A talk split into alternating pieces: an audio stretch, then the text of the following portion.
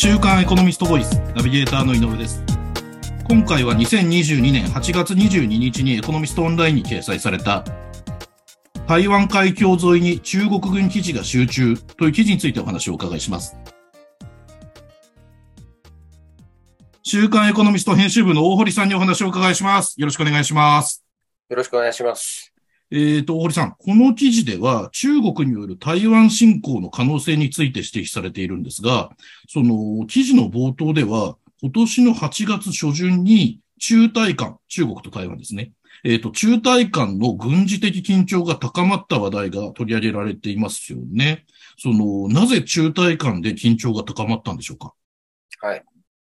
まずですね、中国側としては、はいうん、あの、台湾はですね、まあ、中国の一部だという、こう、まあ、思いがあるわけですね、歴史的に。えー、はい、で、えー、今、まあ、あの、世界は、あの、中国以外独立国として認めていたとしてもですね、はい、あの、中国は、うんうん、まあ、その、中国の一部であってね、うんうん、まあ、併合して、うん、まあ、一つの中国になるべきだと。はい。うんいう、まあ一つの中国というスローガンを持ってね、はい。あの、まあそれでまあ香港なんかも、うん、どんどんこの、取り込んでいったわけなんですよね。はい。えー、で、やっぱり台湾は逆に、やっぱり独立、うん。国というかですね、うんうん、まあ、中国とは違うんだよと、うん、うん、自立したいわけですね。はい、そうですね。えー、で、うん、えー、そこでですね、うん、えー、まあ、習近平国家主席になってからですね、はい。やっぱりその一つの中国っていうのを、こうかなり強硬に打ち出してくるようになってですね、はい。えー、で、あの、もう、こういうことを聞かないのであればですね、うん。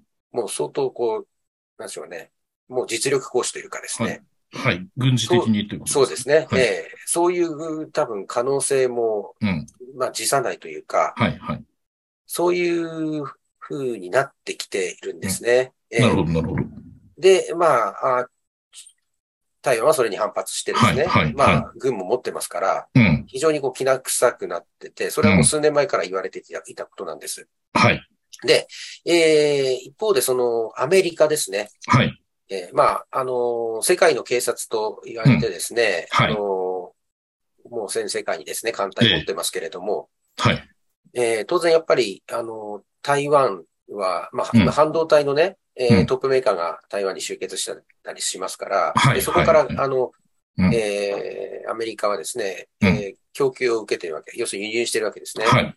で、まあ、あとはその軍事上、そこがその中国に取られてしまうと、うん、この太平洋におけるですね、はい、軍事的なプレゼンスも下がりますから、うんうん、やっぱり台湾は、うん、まあ、自分たちのね、陣地の方に入れておきたいわけです。そうすると、やっぱりその、台湾にもその、親中政権ができるのは嫌うわけですよね。はい。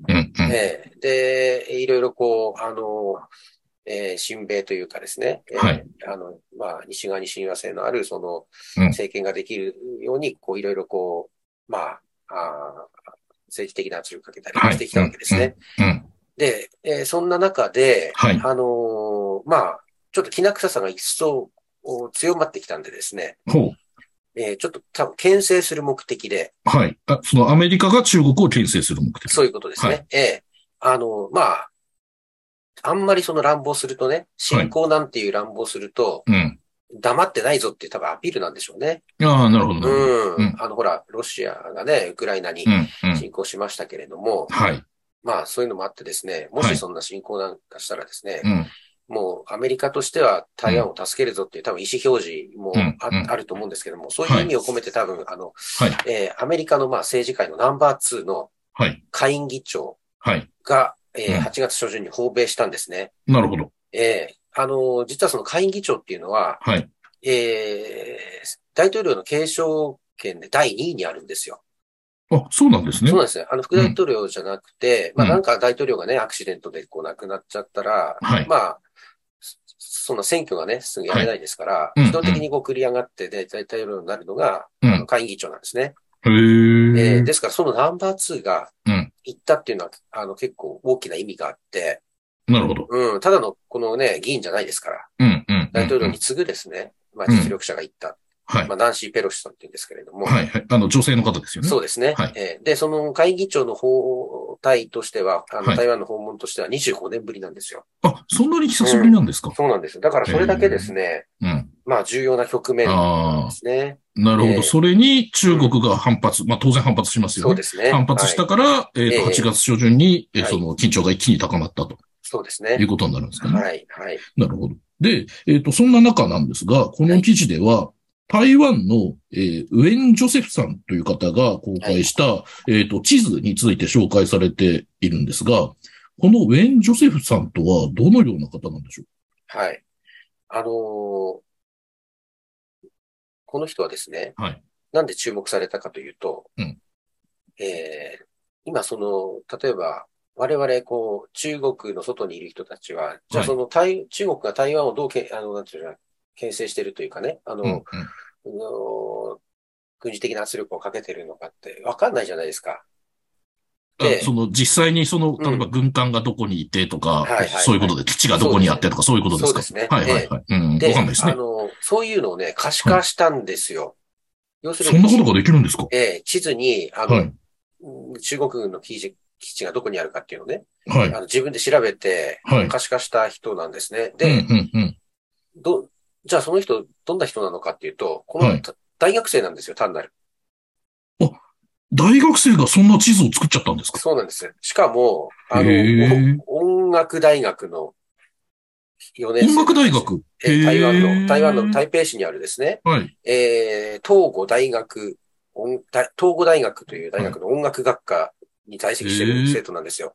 その IT の勉強してるとか、軍事の勉強してるとか、そういうことではなくそうですね。すねえー、音音楽、音大生なんですけども、ただその、趣味というか、はい、まあ、その、オタクというかですね。はいはい。うん。あのー、で、自分で作ったらしいんですけども、その作り方というのが面白くて、はい、あのー、まあ、当然その軍事機密なんで、うん、あの、そんな地図は存在しないわけですね、中国そうですね。その、ええ、一般的本屋さんで買えるような地図じゃないですよね。もちろんその、あの、軍とか政府は持ってるわけですけども、うんうん、ただですね、うん、今そのテクノロジーがこれだけ発展して、はい。民間人も Google マップとかね。あはいはいはい。え要するにあの、うん、IT 会社の Google が提供してるね、マップ、みんなあのスマホに入って使ってますよね。はい、はい、使ってます、使ってます。詳細にこう、もう、衛星画像っていうんですか？うん。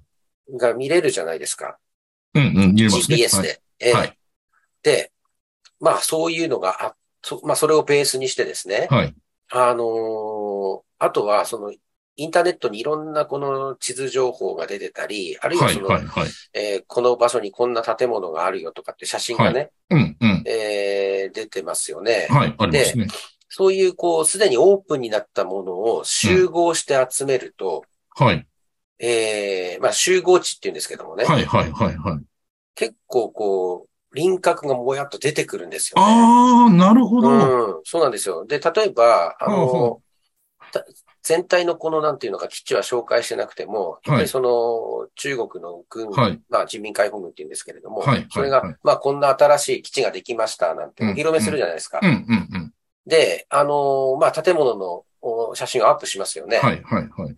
そうすると、例えばその上の方に天窓がついてたなんていう特徴がわかると、今度 Google マップでね、うん、この、照合するわけですよ。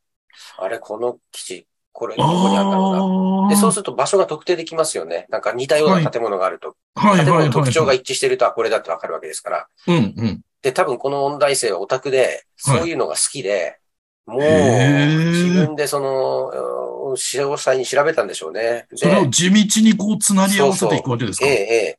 で、それを作っちゃったら、なんとですね、あの、見事に台湾との対岸にあるあたり、要するに中国のね、あの沿岸ですけれども、そこにね、本当人民解放軍の基地がぎっちりね、もう並んでるっていうのが、明らかになったんですよね。あのー、今回あの紙面ではその画像というんですかね。はい、ええ、あの、えっ、ー、と、もう掲載されてますが、はい、確かに台湾のお向かいというか、その台湾海峡の対岸、中国側、本土側に、あの、ものすごいこう沿岸部に密集してますもんね。そうですね。ええで、これをまあアップして、はい。非常に話題になったんですね。というかみんな衝撃を受けて、はい。あ、これやっぱり中国本気じゃん、みたいな。うんうんうんええで、まあ、あとはその、やっぱり民間人でもね、今のテクノロジー、はい。要するにこの開かれた、あの、情報ソース、オープンソースって言うんですけれども、はい、はい、そのオープンソースを使ってこれだけ作れちゃうんだっていうのも一つ衝撃だったんですよね。なるほど。うん。だ中国にとってはこれは、脅威ですよね。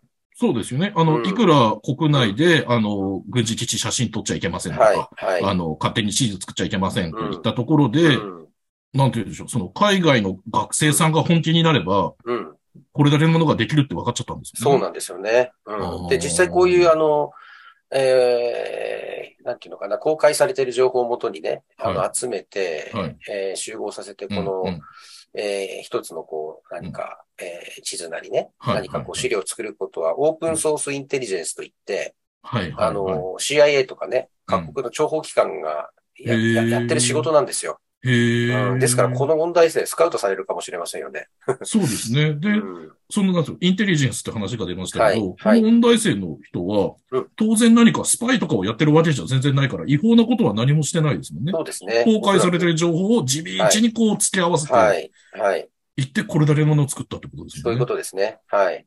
えー、それは驚きですね。うん。それはその素人の子が作っちゃったんですもんね。そう。技術者的にはその辺も非常に驚いたみたいですね。ただまあ我々一般的にはその結果の方ですね。うんうんうんやっぱりこれだけ、うん、あのなんだろう。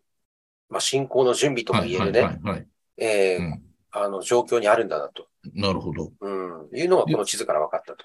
はい、なるほど。で、そこの、えー、その点に関して言うと、記事ではですね、はいはい、その、アメリカの防衛関係者は、その、中国の台湾侵攻はもう時間の問題だという、こういう見方をしていると指摘されてますもんね。そうですね。はい。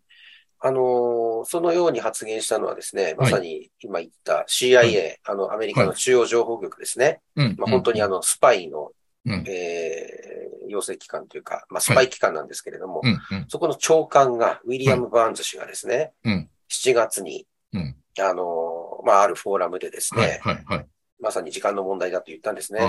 えー、で、いろんなこの情報を、うん。えー、つなぎ合わせるとですね、うんうん、もう台湾で武力行使することを決めてるんじゃないかと。あ、なるほど。だからもう決めてはいるから、はい、いつそれをやるのかというだけ、うん、そうですね。時間の問題ですよ。はい。今、まさにもう連日ね、はい、あの、軍事演習のニュースが飛び込んできてますよね。はい、はい、はい。うん、で、なるほど。台湾も対抗してね、射撃訓練やってるじゃないですか。はい、そうですね。うん、恐ろしい話です、これは。そうですね。そういった背景も踏まえて、8月上旬、まあ、初旬に、ペロシ下院議長は、はい、えっ、と、まあ、包帯したってこともあるかもしれませんね。はい。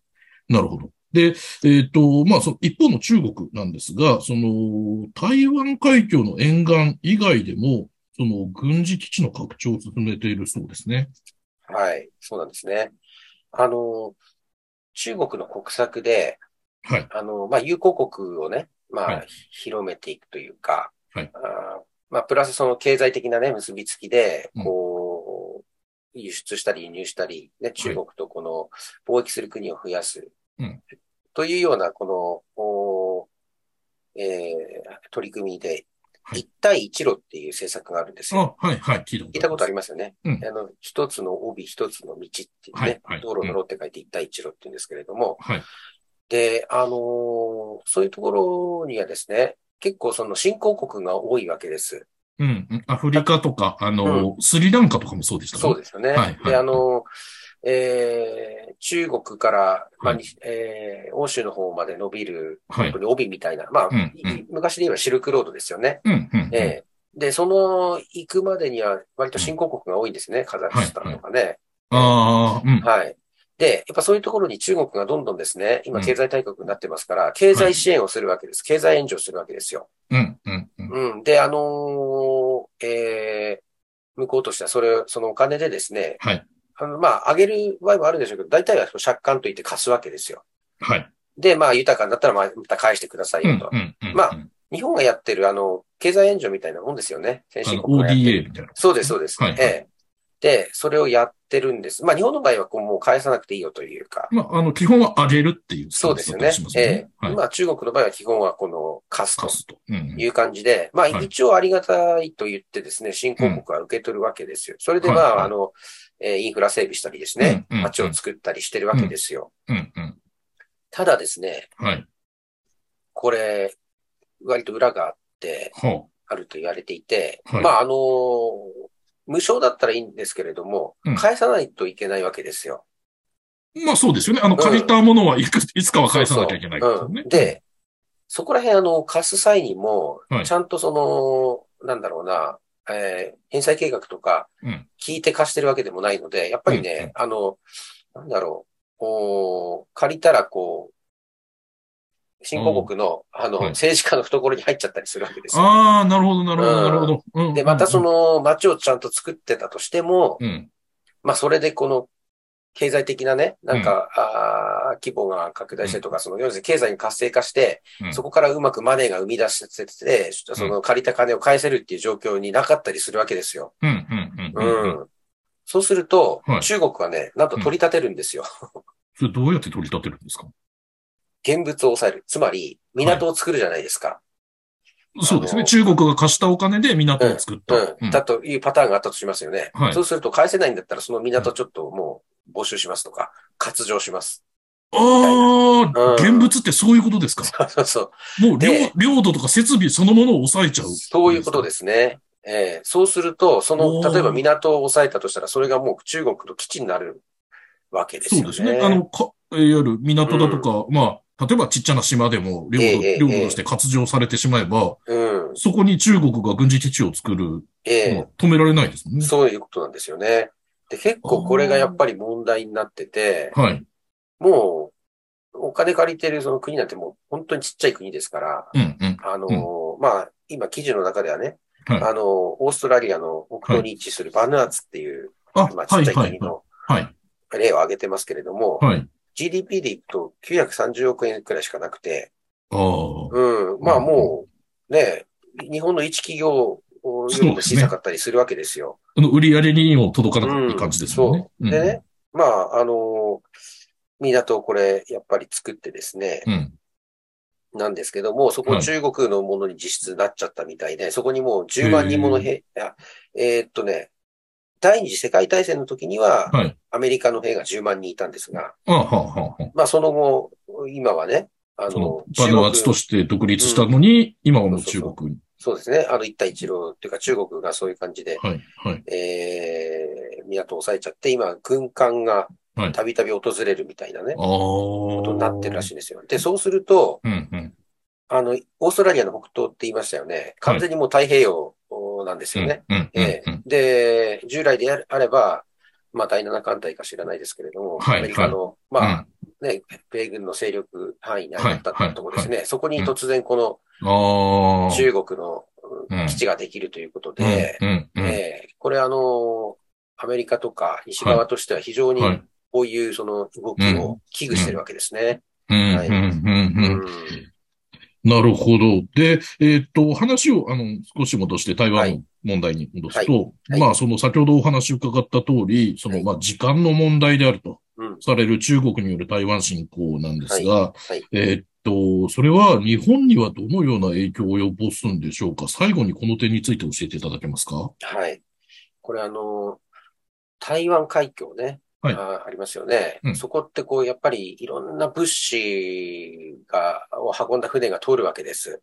うんうん。はい、あの、中東産の石油をね、はい、運んだタンカーが、まあ、そこを通って日本に到着したりするわけじゃないですか。まあ、もちろん石油だけじゃないですよ、いろんなものが。はい、でね、日本にとってはそのシーレーン、はい、海のまあ道なんですけどね。はい、で非常にこの経済上重要なんですよ。もしここが、あの、抑えられると、ものすごい遠回りしてね、あのー、来なきゃいけないってことになりますよね。はいはいはいはい。うん。ですので、もうここはこう生命線なわけです。うん。日本にとっても。うん、そう。ここを抑えられて他、他の回路も断たれたらもう原始時代に戻るしかないですから、日本は。うんうんうんうん。で、食料自給率もないわけですから。はいはい。もう非常にこの、重要なんですね。うん。えーで、ですので、うん、あの、ここでやっぱりその、紛争が起こってしまうと、うん、日本にとってはこの人事じゃないんですよね。ということで、はい、あの、まあ、台湾有事っていうのは、まあ、もちろんその、日本としてはね、はい、あの、まあ、アメリカと同盟ですから、うん、あの、何かあったらこう、助立ちしてですね。そうですね。あの、在日米軍が、そうですね。なんていうの、え出陣していくみたいなことになるでしょうしね。そうですね。ですから、こう、付け立ちする。逆にそれは中国の標的になるっていうことでもありますから、うん、そう直うん、直接この、あの、戦争に巻き込まれる可能性もあるし、はい、はい、はい。えー、うまくこう、直接対決はなく、免れたとしても、うん、そういうシーレーンをね、失うことによって、非常にこう、我々の生活すら危うくなるっていう状況があって、うんうんうん本当にこれあの、ロシア、ウクライナも大変ですけれども、はい。こっちはより身近な脅威ですよね。うん、うん、うん、うん。本当に毎日心配ですよ、これは。なるほど、そうですね。で、その脅威がもう、あの、うん、アメリカの CIA の長官がもう時間の問題なんだっていう言い方をするわけですから、はい、えー、あの、これからね、あの、注意して、うん、あの、状況、その推移を確認したいですよね。ねはい。わかりました。ありがとうございます。今回は週刊エコノミスト編集部の大堀さんにお話を伺いしました。大堀さん、ありがとうございました。ありがとうございました。こちらの記事はエコノミストオンラインにも掲載されています。ぜひご覧ください。